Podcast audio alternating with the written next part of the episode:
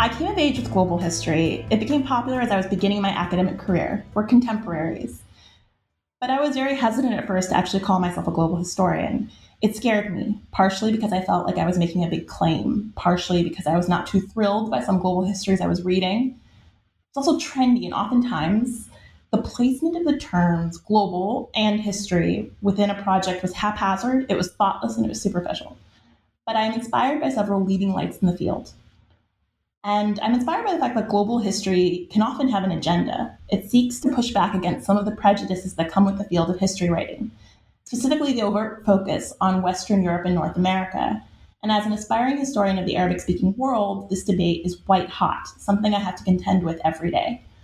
Right now in the US, a debate is raging over a world history curriculum for high school students that overtly focuses on Western Europe and North America, proof that we as historians can indeed matter. And this is where global history can make a difference. So today, I get to speak to one of those leading lights of global intellectual history, um, global history, excuse me. Uh, welcome to New Books and World Affairs. My name is Ene Mansour, or Nadira, and I'm a graduate student at Princeton University's Department of Near Eastern Studies, working on the global intellectual history of the Arabic language press from the 19th through the early 20th century. And my guest is Sebastian Conrad, who is professor of global history, post colonial history, intellectual history uh, and intellectual history at the Center for Global History at the Free University of Berlin. So he's the author of many books, including Globalization and the Nation in Imperial Germany, out 2010 from Cambridge University Press, The Quest for the Lost Nation, Writing History in Germany and Japan in the American Century, and What is Global History, out 2016 from Princeton University Press. Welcome to the podcast. Hi, good to meet you, Nadira. Good to meet you too. So, we always begin by putting the guests on the spot a bit and we ask, sort of, what is your intellectual biography? How did you come to write the books you wrote, to speak of the ideas that you speak of?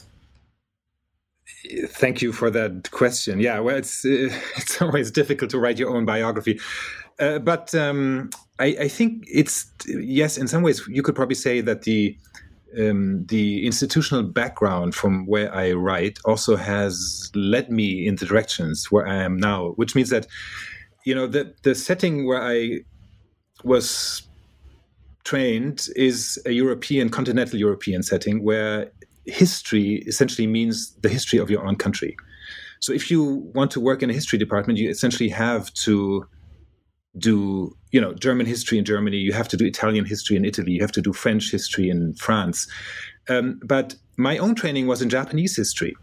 I started out with a PhD that was uh, essentially a comparison of how, after 1945, after the World War, after fascism, after defeat, how uh, both Germany and Japan struggled with their own past and tried to sort of refashion, reinvent their own national past at a moment when it seemed that the you know the history of the nation was essentially over. So that was my PhD, and uh, for a long time I uh, struggled to link that to the demands that the institution of the university uh, posed on me. That is, if I wanted to be a historian, I had to leave in some ways the field of Japan, Japanese studies or Japanese history, and you know contribute to German history. Otherwise, I would never be teaching at a history department. So in some ways, early on, I learned the lesson that that the, there are institutional constraints that do not allow me to ask the kinds of questions that I would like to ask, or in some ways pursue the kinds of projects that I would like to pursue. So, in some ways, uh, uh global history, this whole field, is has come to me as a form of liberation, as a liberation of the national container model that really is so present in you know in the university system pretty much everywhere in continental Europe, but but but also beyond that. So I have to thank you, of course, for your book, which comes again in the hopefully in the middle of a very long career of writing about these these things. Um, using primary sources, using different methodologies, writing actual histories. But what is global history is actually, I think it's more of a methodological book or more of a philosophy of history, so to speak. And what I really enjoyed about the book was that you take you take global history seriously. This isn't just a placeholder term. This isn't simply a way of of of of, of making something more hip. You can you ask the reader to very seriously take um, the term global and to think about how to incorporate that into their own work. So I want to ask you in 100 words or less, I don't know if it's possible, Can you tell me what global history is? All right. Well, that's that is a challenge. Uh, well, um, so yes, maybe most succinctly, I would say that global history is a perspective that allows us as historians to view whatever we study, a country, a phenomenon, an event, not in isolation, but in the various ways in which it's linked to other places and in which it's also in which it develops uh, in response to and caused by factors that are external to it. Well, that sounds a bit abstract. That was maybe a hundred words. Um, but um, uh, sort of a comparison I like um, that I read recently was uh, one where uh, a scholar said, "Look, if you were a chemist, you would study, you know, all the elements and the various ways in which they interact. Historians have almost have, have, have what, what, historians have done amounts to focusing on just one element, studying, for example, their own country, and that is extremely limiting. So, so to move beyond that, I think, is the sort of the most succinct way of thinking about global history. So, is global history is is, is a perspective, is it a methodology? Is it are those one and the same? Uh, that's a good question. I so historians like to talk about method, but it's sometimes very difficult to pin down what exactly the method is. So I, I'd rather speak of a perspective, or maybe yeah. Let me say this in in this way. So I use the term global history for two purposes. One is sort of more political, if you will. So political in the sense of an intervention into the university system or the institution where I work, and the other is more methodological. For the first one, I think we need a term, you know, to to to to enable us to ask the questions that go beyond particular nations, beyond particular civilizations, uh, essentially to you know range broadly. And sometimes this can be uh, transnational history. It can be transregional connections. It could be um, you know colonial studies and so forth. But the term global is for me an umbrella term that helps me to bring all this together. So it's an intervention into departments, into you know positions at the university level.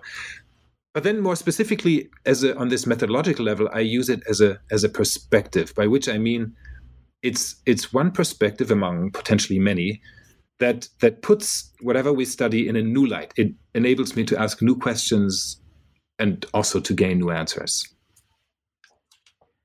So, what I also really enjoyed about the book um, was the fact that I actually thought it was highly teachable. When I was sitting down and for my exams, basically to qualify me to write my dissertation, my general exams, I had to read your book for one of my fields.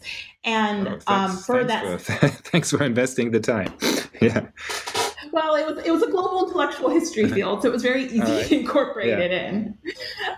Um, but I had to write a syllabus for undergraduates. Well, actually, I had to write two syllabus with syllabi. One was for undergrads, one was for graduate students um, with global intellectual history, and, and the task was methodological was pedagogical. Like, how would you make them different? How would you teach a graduate student? How would you teach an undergrad mm-hmm. global history?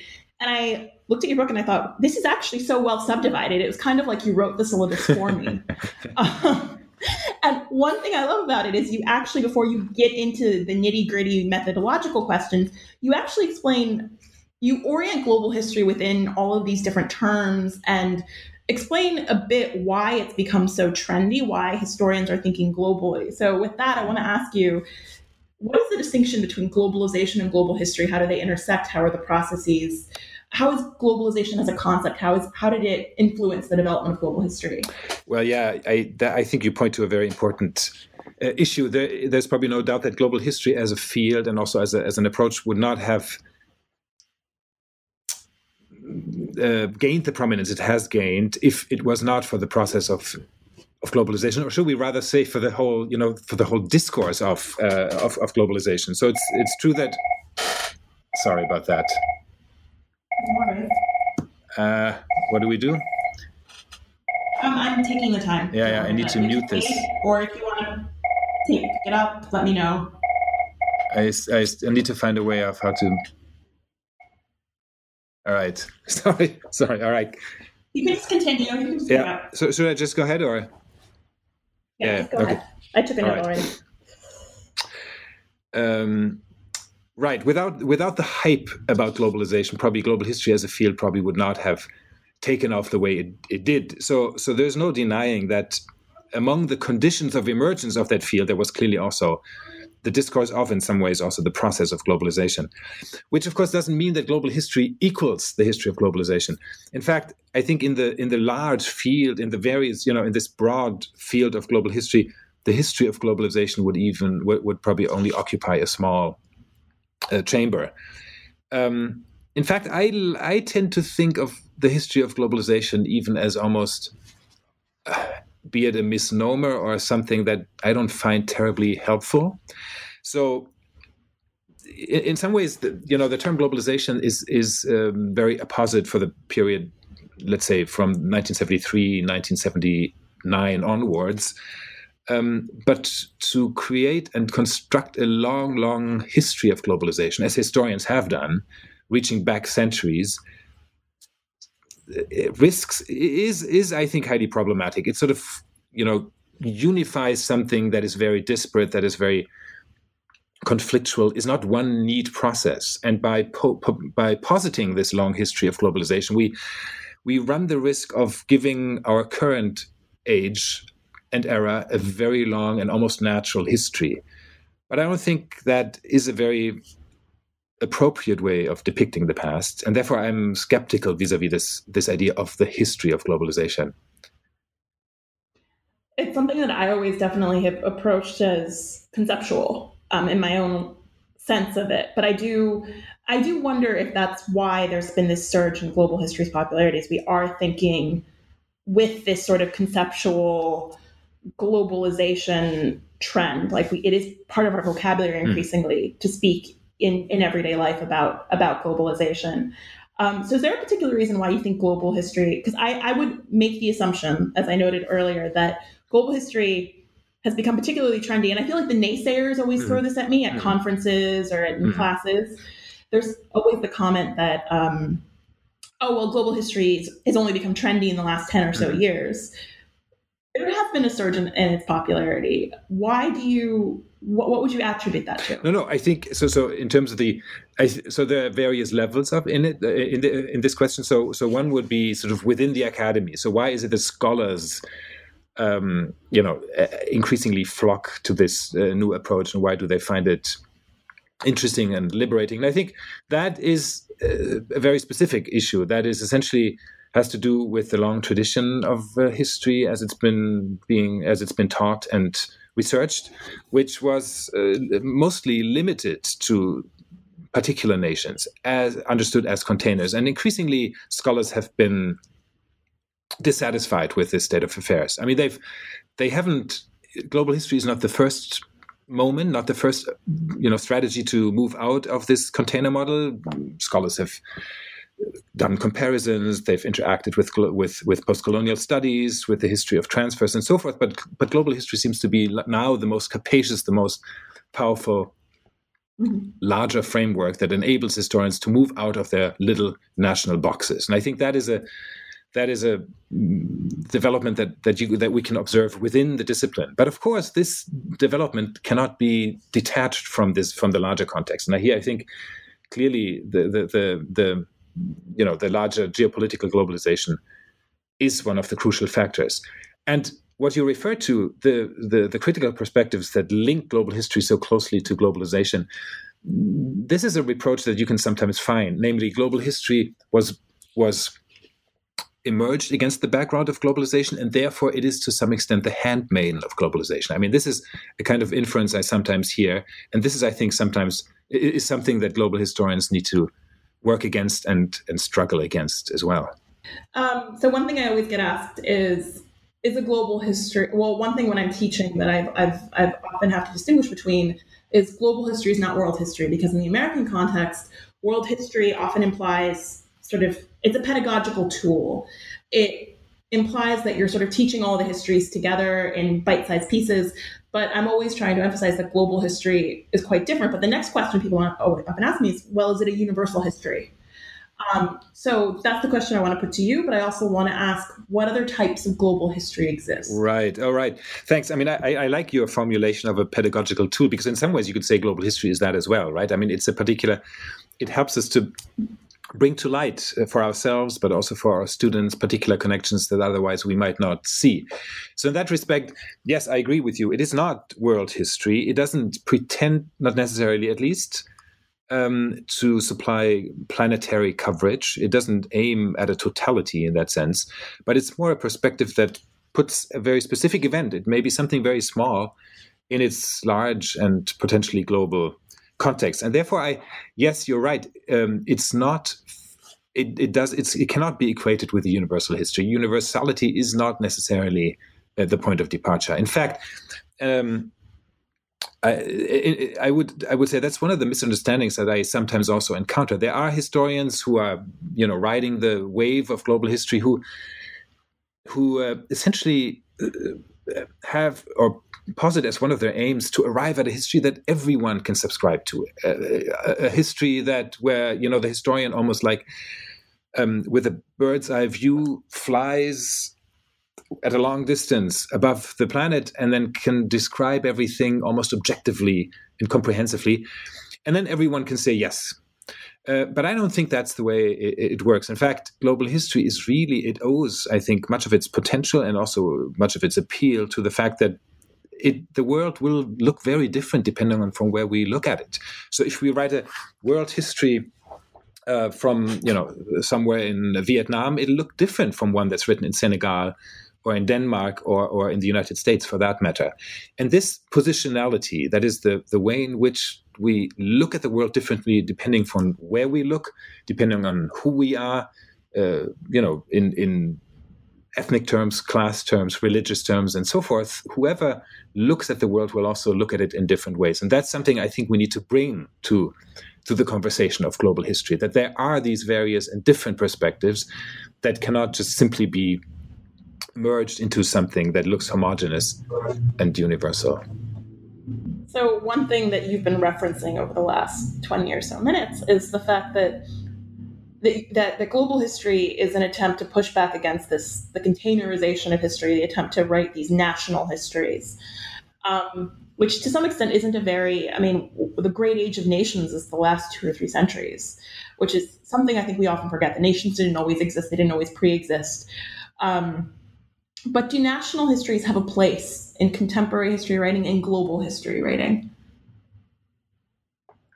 that's a good. It's a good question. I mean, uh, do they have a place, or should they have a place? I mean, that's that's almost that's too. Good. In some ways, you could say, do they have a place? Yes. I mean, they're still very alive and kicking. We see national histories emerging all over the place, and I think one of the interesting phenomena that we see happening at this point is that historians are writing and rewriting the histories of their nations in a transnational or global vein. So, be it in the United States, there's a this book by Tom Bender that comes to my mind, or the very recent uh, debate in France about uh, the the big work edited by Patrick Boucheron. There's a book in Italy that uh, was also published just last year um, by Andrea Giardina. All of these books they try to rewrite the history of the nation in a global context, and thus provide the nation with a larger stage, or you could also say, you know, frame the nation in a broader context. But nevertheless, ultimately, these are still national histories, and in some ways, they reproduce the idea of, of, of, of the nation and the nation state. So if we just look at what's happening and not what should happen, then we definitely see that um, the nation national histories are alive and kicking, even though sort of in a in a new sort of uh, you, you could call it national histories reloaded, right under the in an age of of global entanglements. Now, is that a good or a bad thing? I mean, first of all, I think it's something that I just acknowledge and I observe. Um, and second, it's also, I think, important to realize that the, the, the, the, mere fact that nations are constructed and imagined and so forth, of course, doesn't make them go away. And therefore, I think our main task as global historians is to try to understand the way in which nations and nation states emerged in a broader, that is, global context. So instead of throwing the nation state and also national histories out completely, I think the, the more interesting question is to ask so, how do these national histories emerge in response to global challenges? And also, how do the national histories that nations tell themselves about themselves, how do they reflect these larger um, global realities? So, another sort of, I mean, as I mentioned, you, you you just answered a question about the nation state and national histories. Um, but another thing that you rail against in the book that I, I quite enjoyed mm-hmm. um, as someone who works on Arabic language intellectual history was the Eurocentrism. Mm-hmm. Um, it mm-hmm. being um, an, sort of one of the adversaries of the global history that you envision. But it's funny because often mm-hmm. one of my early frustrations with the field of at least global intellectual history was it did feel very Eurocentric. I felt like there was an attempt, and this is something I think you can see in some. I'm going to get shot by a bunch of people in my field. You see this in some contemporary Middle Eastern um, intellectual histories, yeah. at least. There's a lot of reception history. Mm-hmm. And Mm-hmm. Yeah, I, yeah. I, I feel I'm of two or three different minds about it. I mm-hmm. think that often that's that's too many. That's too many. I just I, I often feel like there's a, there's a Eurocentrism to that, and I worry that, that mm-hmm. if that's what we're writing, mm-hmm. Then maybe we mm-hmm. uh, we're reproducing certain conversations. We're reproducing several anyway. So I mm-hmm. my question to you is before I begin ranting against my field and then apologizing at the same time how can global history correct Eurocentrism in the Euro- global history that you envision? Yeah, yeah. Well, I mean, I'll, I'll, start with the first answer, I suppose, and then we may want to engage in a longer conversation on this because this is a this is a very tricky, difficult, complex, but also crucially important issue. I think. Um, so, so Eurocentrism comes in all kinds of forms and uh, uh, and and variations, and and of course, f- focusing on on the non-European past doesn't make Eurocentrism go away. Obviously, right? I mean, we can write in a very Eurocentric way about the Arab world, the uh, you know East Asia, where I where I was trained. In fact, many of the historians that we encounter in these places, they may even write hi- history in a more Eurocentric way than we would appreciate. So, so it's it's more than just focusing on on other regions. Um,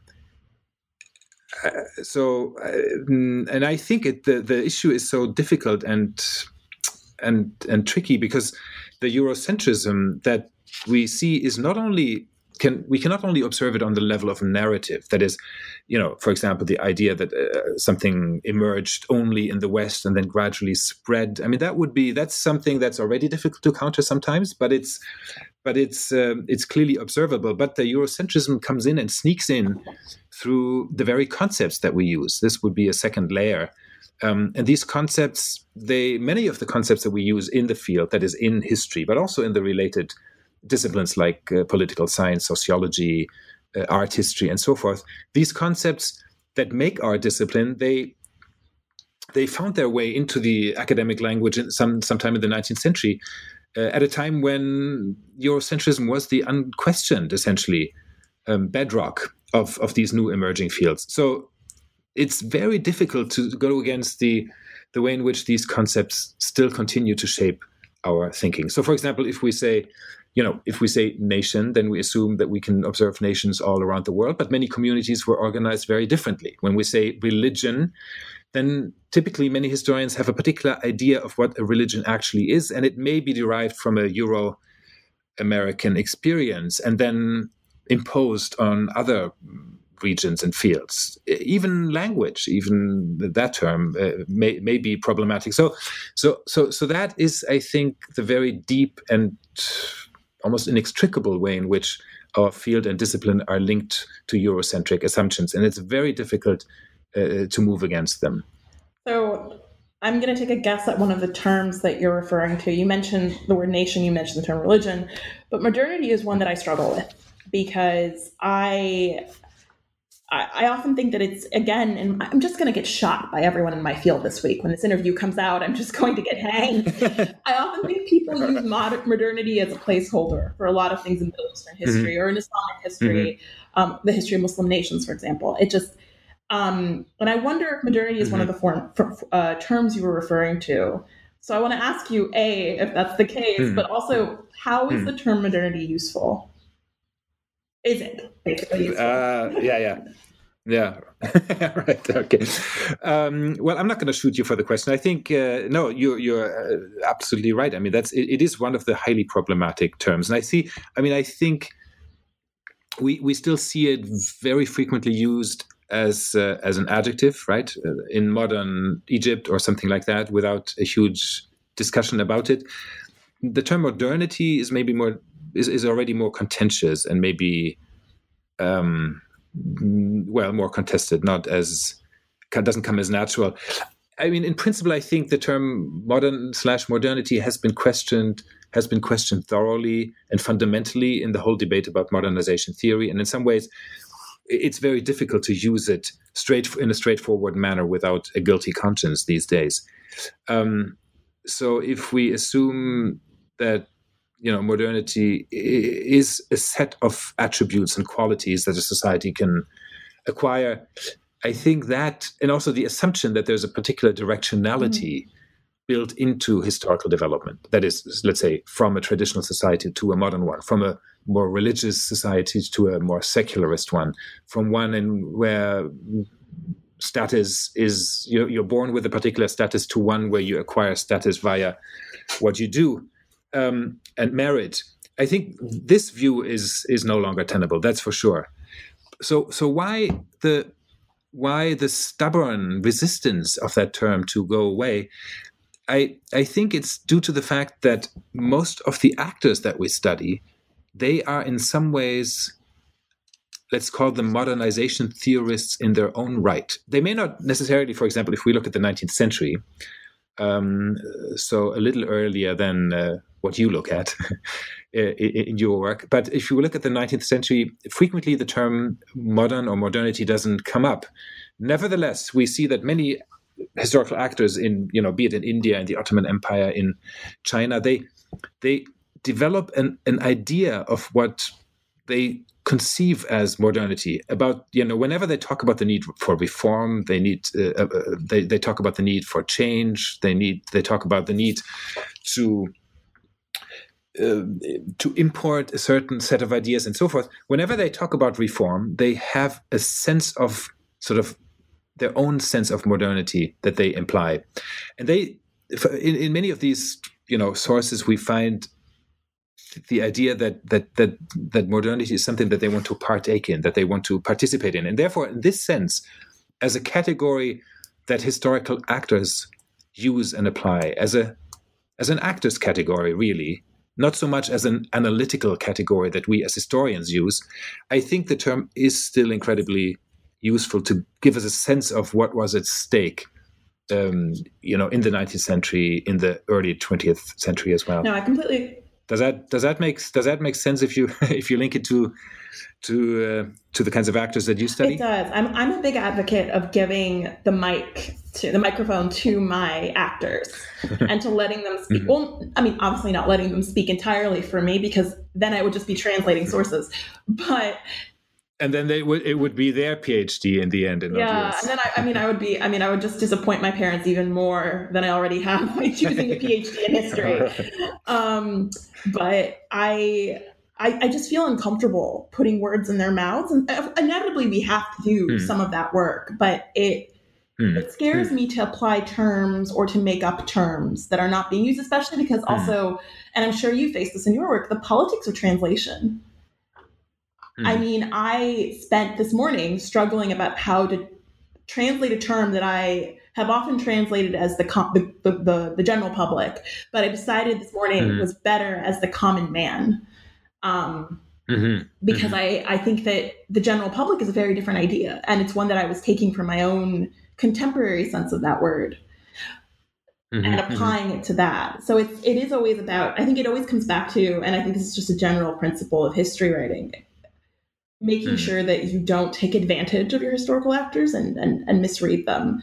Um, but anyway, back to global history itself.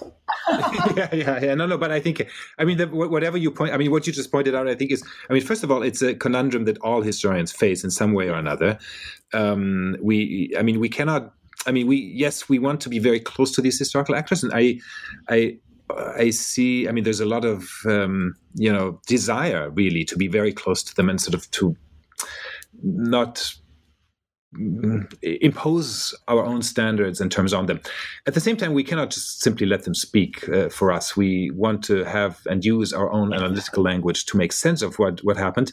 And I think this, I mean, this is a very basic conundrum, but it poses itself with a particular urgency in the field of global history as we're essentially forced to i mean you called it the politics of translation i mean we we want to and need to speak to constituencies beyond our own field, and that means that we have to we have to in some ways um, do this translation work. We have to frame the problem also not only in the terms of the actors, not only in the terms of our particular field, but also in terms that are accessible to historians of, let's say, Argentina or Vietnam, right? So, so in that sense, I think that it is a balance to strike in every single case, and we can. Well, I mean, I think as you just also pointed out, we can't just simply side with with the actors. Well, yeah, exactly. Because I think that's another thing we have to realize is that our work isn't to serve the actors because they've long gone and they probably wouldn't care that much anyway.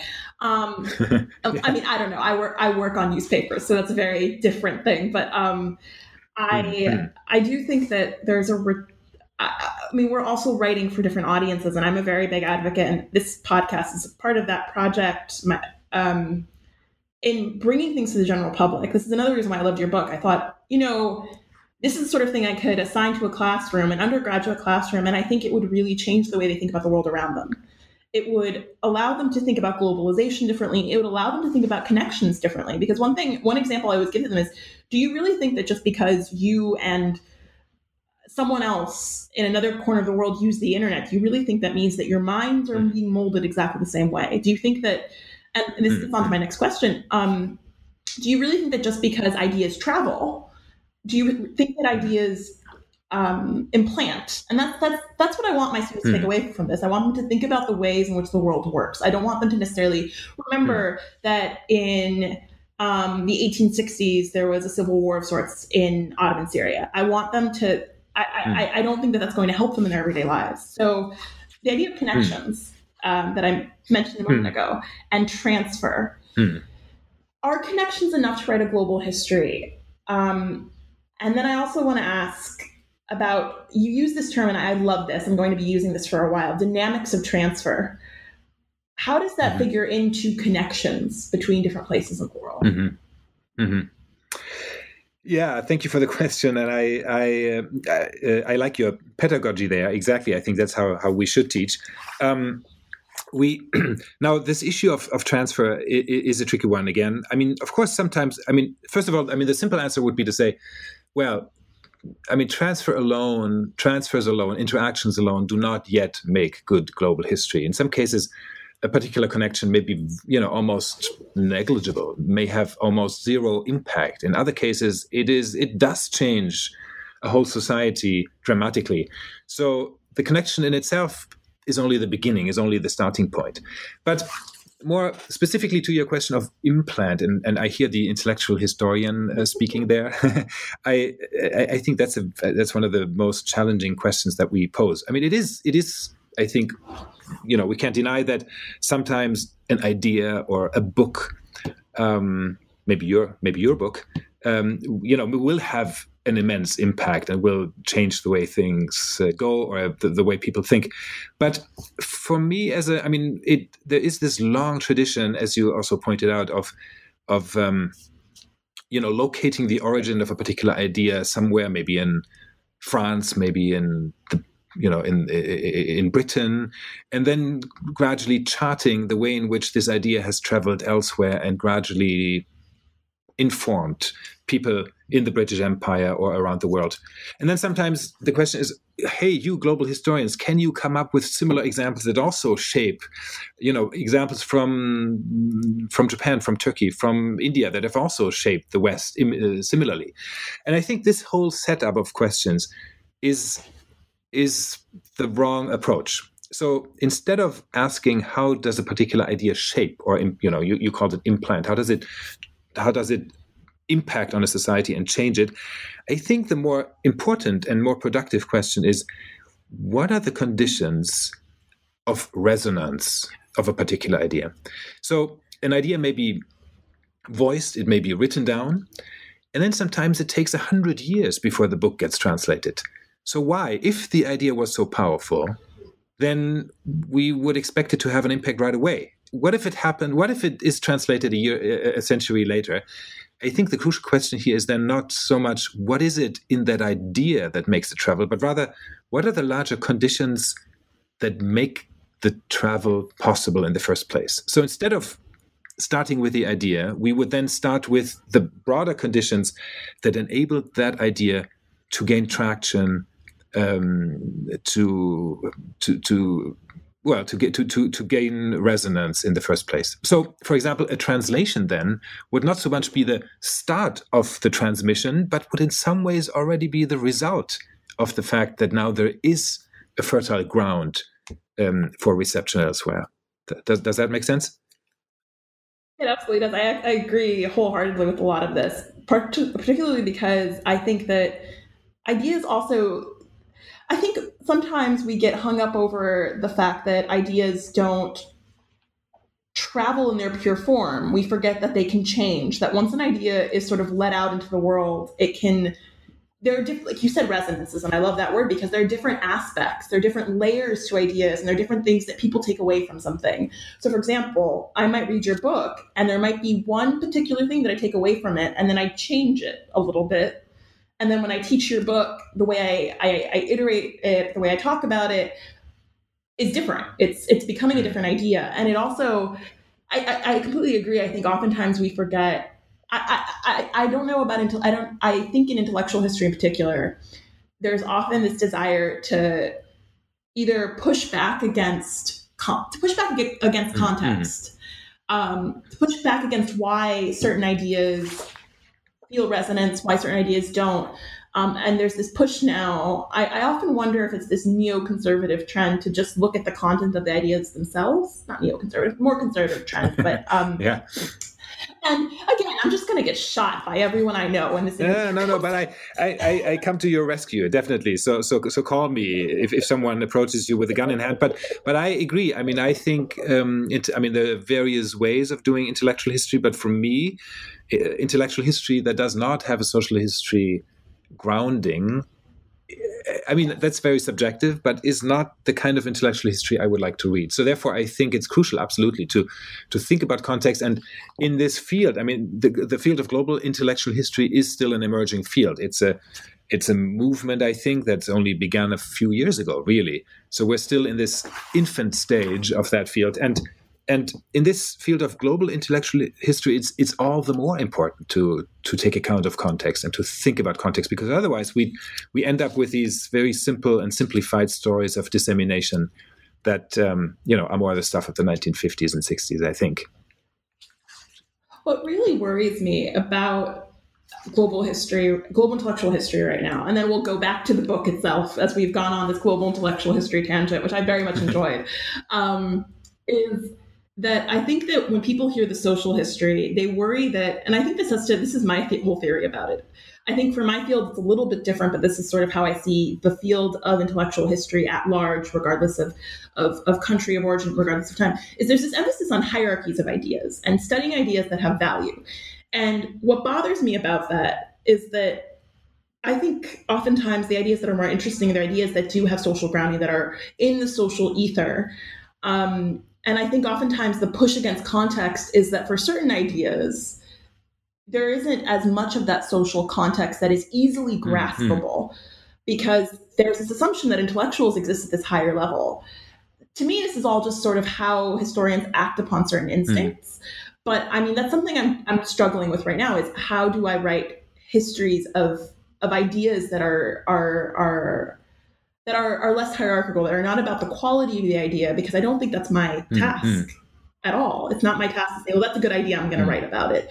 Because, like you said, you never know when a history is, when an idea is going to become relevant or what parts of ideas will connect with another idea. And I would rather give them all their fair share and fair mm. share.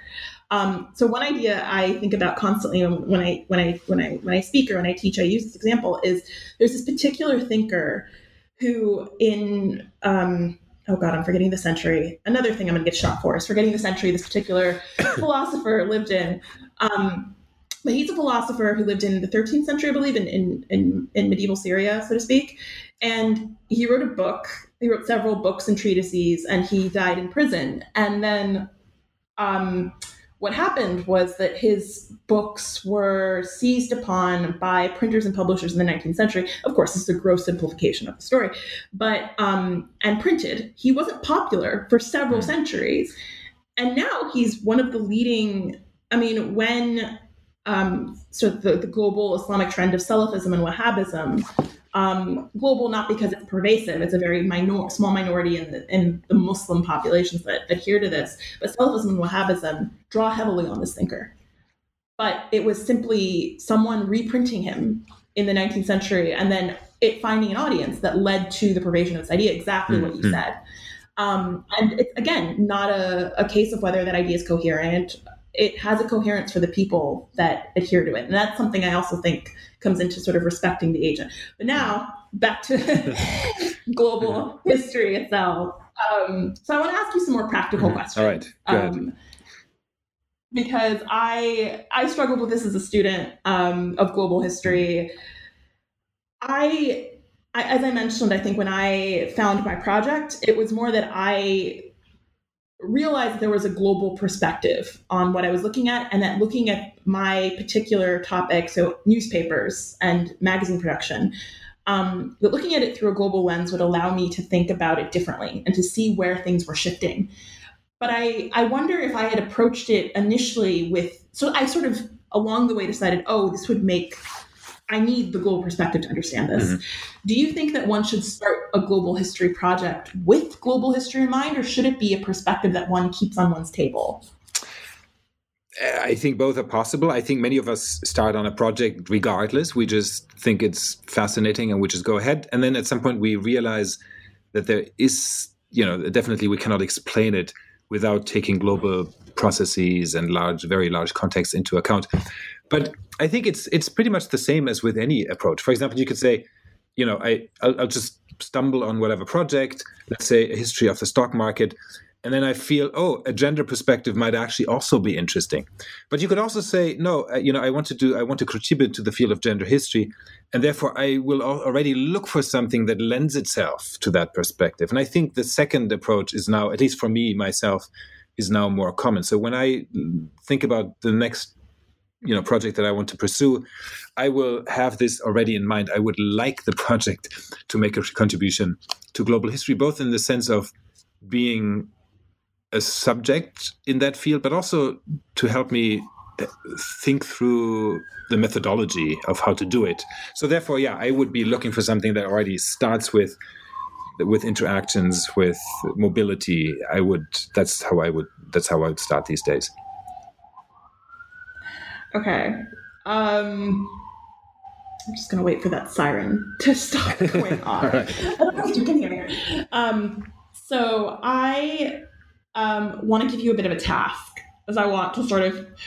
This may go wrong. Mm-hmm. I, we'll see how this goes. I want to see if I could give you a topic and you could sort of sketch out how you would think globally about it. Oh, would that be all right? All right, all right. Let's try. That's the task. You're right. so, say you're working on the idea of coffee houses in the European continent. Mm-hmm. The reason this occurs to me is coffee houses are actually really important to the, mm-hmm. the history of newspapers mm-hmm. and magazines in the Arabic speaking world. Mm-hmm. So I'm going to make an assumption about, and currently they're very important. They're where I write most of my dissertation. Mm-hmm. Um, so uh, if you're working on the idea of coffee houses in the European continent, where would you begin a global history of that? How would you approach a global history of that concept?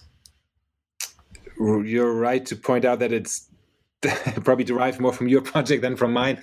So coffee houses is not exactly high on my agenda, but but maybe I mean I, something that I could say yeah. that's very general and probably in some ways would apply to all uh, projects would be this. So so one so I could look at coffee houses say in one particular place, let's say Vienna, right?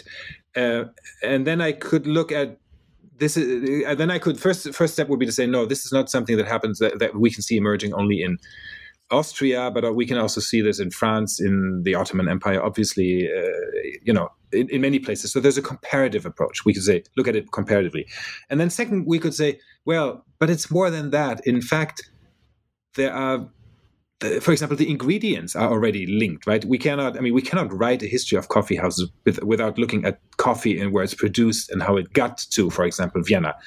Uh, in some cases, it'll also be the people who run the coffee house or the waiters and so forth who are also mobile and come to that place. So, so it's not just a comparative history, but we can actually look at the links and the connections, the transfers, and the various ways in which things or the idea of a coffee house or the people who run it travel. So, comparison and connections are sort of two steps in this story. But I, I, guess what I would then tend to do next as a third step would be to say, well, it's all nice. The fact, you know, and we, we just talked about it. I mean, the fact that coffee travels or the idea of a coffee house travels uh, is something that is you know cannot be taken for granted i think the third question then we would have to ask would be why what are the why is it that the idea of a coffee house travels? What are the conditions that make this possible?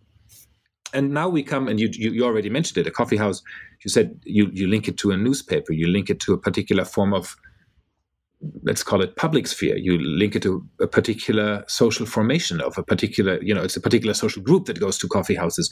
So so for the for for this kind of public sphere to emerge for this kind of social group to coalesce that needs to be understood in a broader context and cannot be simply you know understood by looking at the coffee house itself. So so essentially i would look at this comparatively as step 1 i would then look at the connections as step 2 but then i would thirdly look at the broader and potentially global context of emergence of the whole idea of the coffee house. Yeah, i really enjoy that partially because i i well, I mean, like I said, I think a lot about coffee houses for no apparent reason, for many apparent. You, you probably you probably sit in them more than you should. Probably, and I was, I was recently telling someone when I'm in coffee houses here in Istanbul, the problem is that a cat will often come and sit in your lap. Ah, yeah, right. Okay, is that? Which I, do you have to pay for that as well, or? No, it's free. It's free emotional okay. release for right. a graduate student. You have it's, it's, basically like having a free psych appointment. All right. Um, okay. Okay. But, but uh, actually, I was thinking about that this morning. I was thinking about sort of the global history of domestication of cats. I was thinking about it as a cat followed me um, because this city has a particular history with them, and they say something about the formation of this city yeah. that needs to be taken quite seriously, for example. And that's actually, I think, another way in which global history that's something else i want my students to take away from this is that they can think about where the beans come from they can think about where the idea of cats and domesticity comes from mm. they can think about the, where the idea of a coffee shop comes mm. from and also what does that say about how people think about companionship mm. and about interacting with each other. Mm. And for my generation, why do many people work from home? mm. um, no, I think I mean this is I don't know if this is where you're heading, but but I think an important point here would be this. So what I've talked about essentially would be, you know, yes, global connections, yes, global conditions of emergence of the coffee house, but these would be the factors that make them all in some ways comparable and legible. In some ways. Yeah. Um, um, you know look homogenous maybe but this is when the next step needs to set in. So so as we essentially started out our conversation uh, global history is not universal history and it means that coffee houses will be different in various ways. And the fact that you have a cat on your lap in istanbul and maybe you don't have one in zurich uh, that needs that calls for explanation. So i think and that's also you know one of the dangers i see in the field. I mean there is a certain tendency temptation even desire uh, to create globality and to establish globality. But ultimately, we want to then also explain difference. We want to account for specificity. We want to understand why a coffee house smells differently, maybe in Istanbul, or looks differently, or maybe different people congregate in that place, even though the institution looks so so similar. So so ultimately, you know, the the the particularity of the place, I think, really needs to feature, and that's why and that's where your cat comes in, I suppose. Yes, and that's actually that is exactly. I mean, like not homogenizing, that's always my greatest fear with global history is to homogenize. Um, and this actually feeds really well into my next question, which is about what your favorite global histories of, re- of late have been. Because we were just talking before the interview about one of your colleagues, uh, Yosef Ben Prestel, who I interviewed for um, another channel on the New Books Network. Mm-hmm. Um, and his book I was never, and I never told him this, I probably should at some point. I wasn't really a believer in comparative intellectual history, uh, mm-hmm. comparative global histories until I read his book, ah. which mm-hmm. I thought made an excellent case for why things are different but the same in two different contexts. The book is named Emotional Cities. Mm-hmm. Uh, it looks at both, it's an urban emotional history of Cairo and Berlin. And mm. you don't think that would work but it, it does. And I think he comes off with this huge rhetorical punch. Mm-hmm. Um, so I wanted to ask again, since I've offered yeah. one of mine, yeah. what are yeah. some of your favorite global histories, even if they don't identify as that, uh, of the last year or so? Yeah, yeah, yeah. Right, right.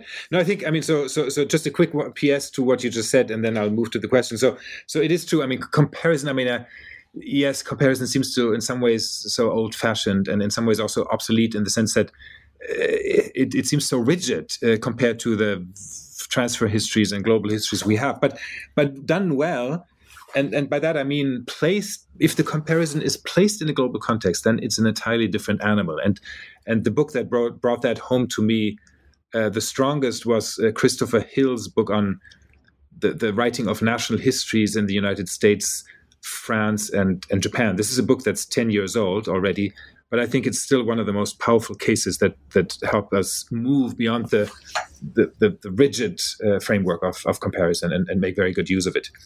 Um, well, yeah, it's it's interesting. I mean, if I if I look at my bookshelf and some of the books from the past one two years or so, yes, there there would be books that I really admire, uh, like for example the book of my colleague Michael Goebel, uh, that's called anti-imperial metropolis that yeah. that identify as global histories right he writes this this it's a book about interwar france and the way in which um, france becomes a a site where anti-colonial nationalists from all kinds of places meet and interact from Vietnam and from Egypt, from Morocco, from the Ottoman Empire, from China, and so forth.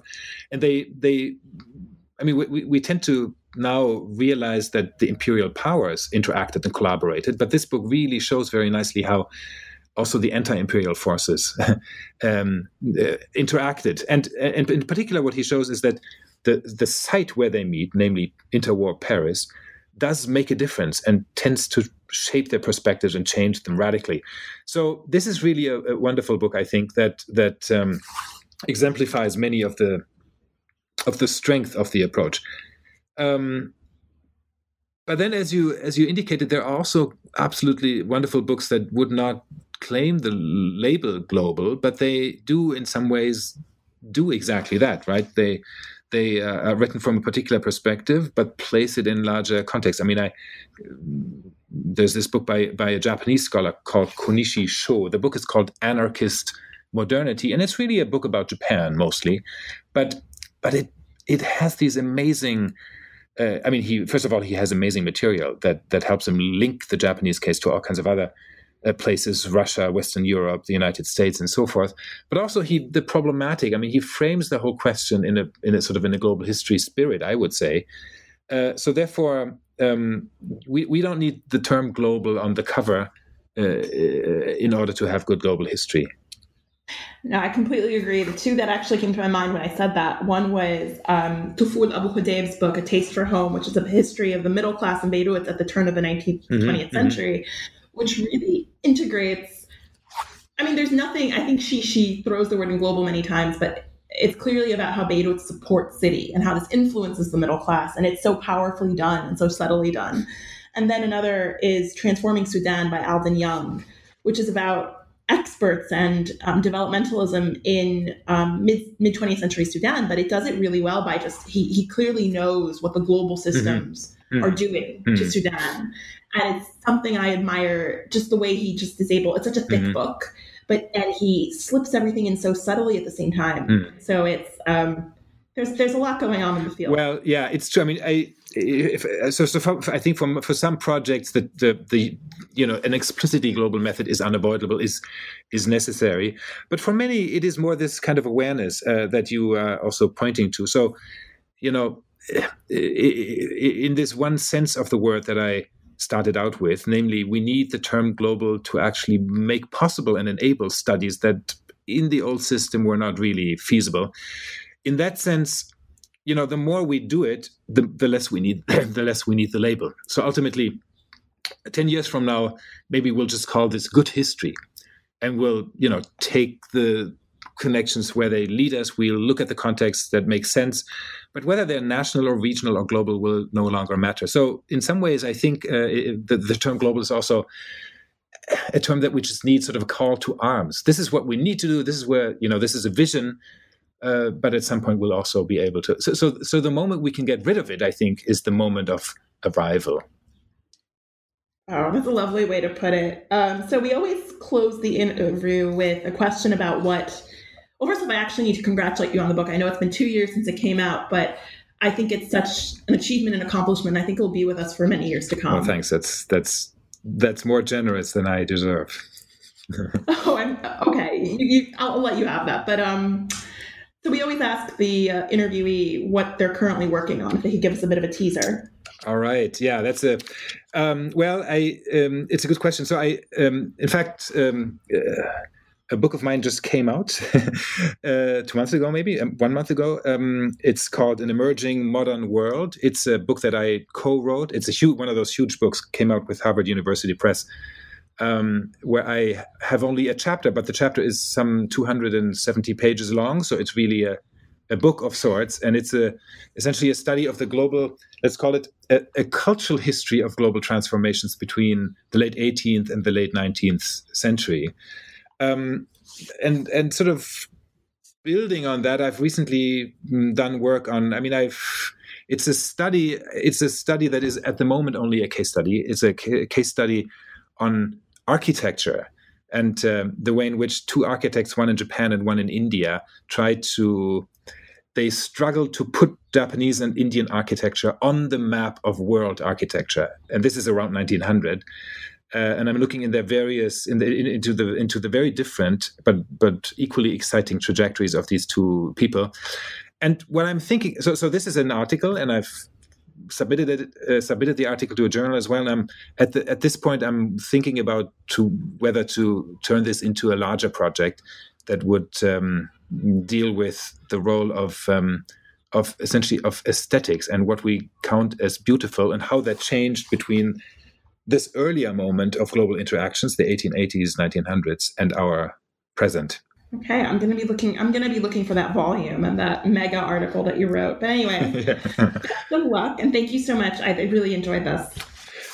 Well, thank you so much. Uh, that was a very pleasant conversation. Thanks a lot, and uh, talk to you soon.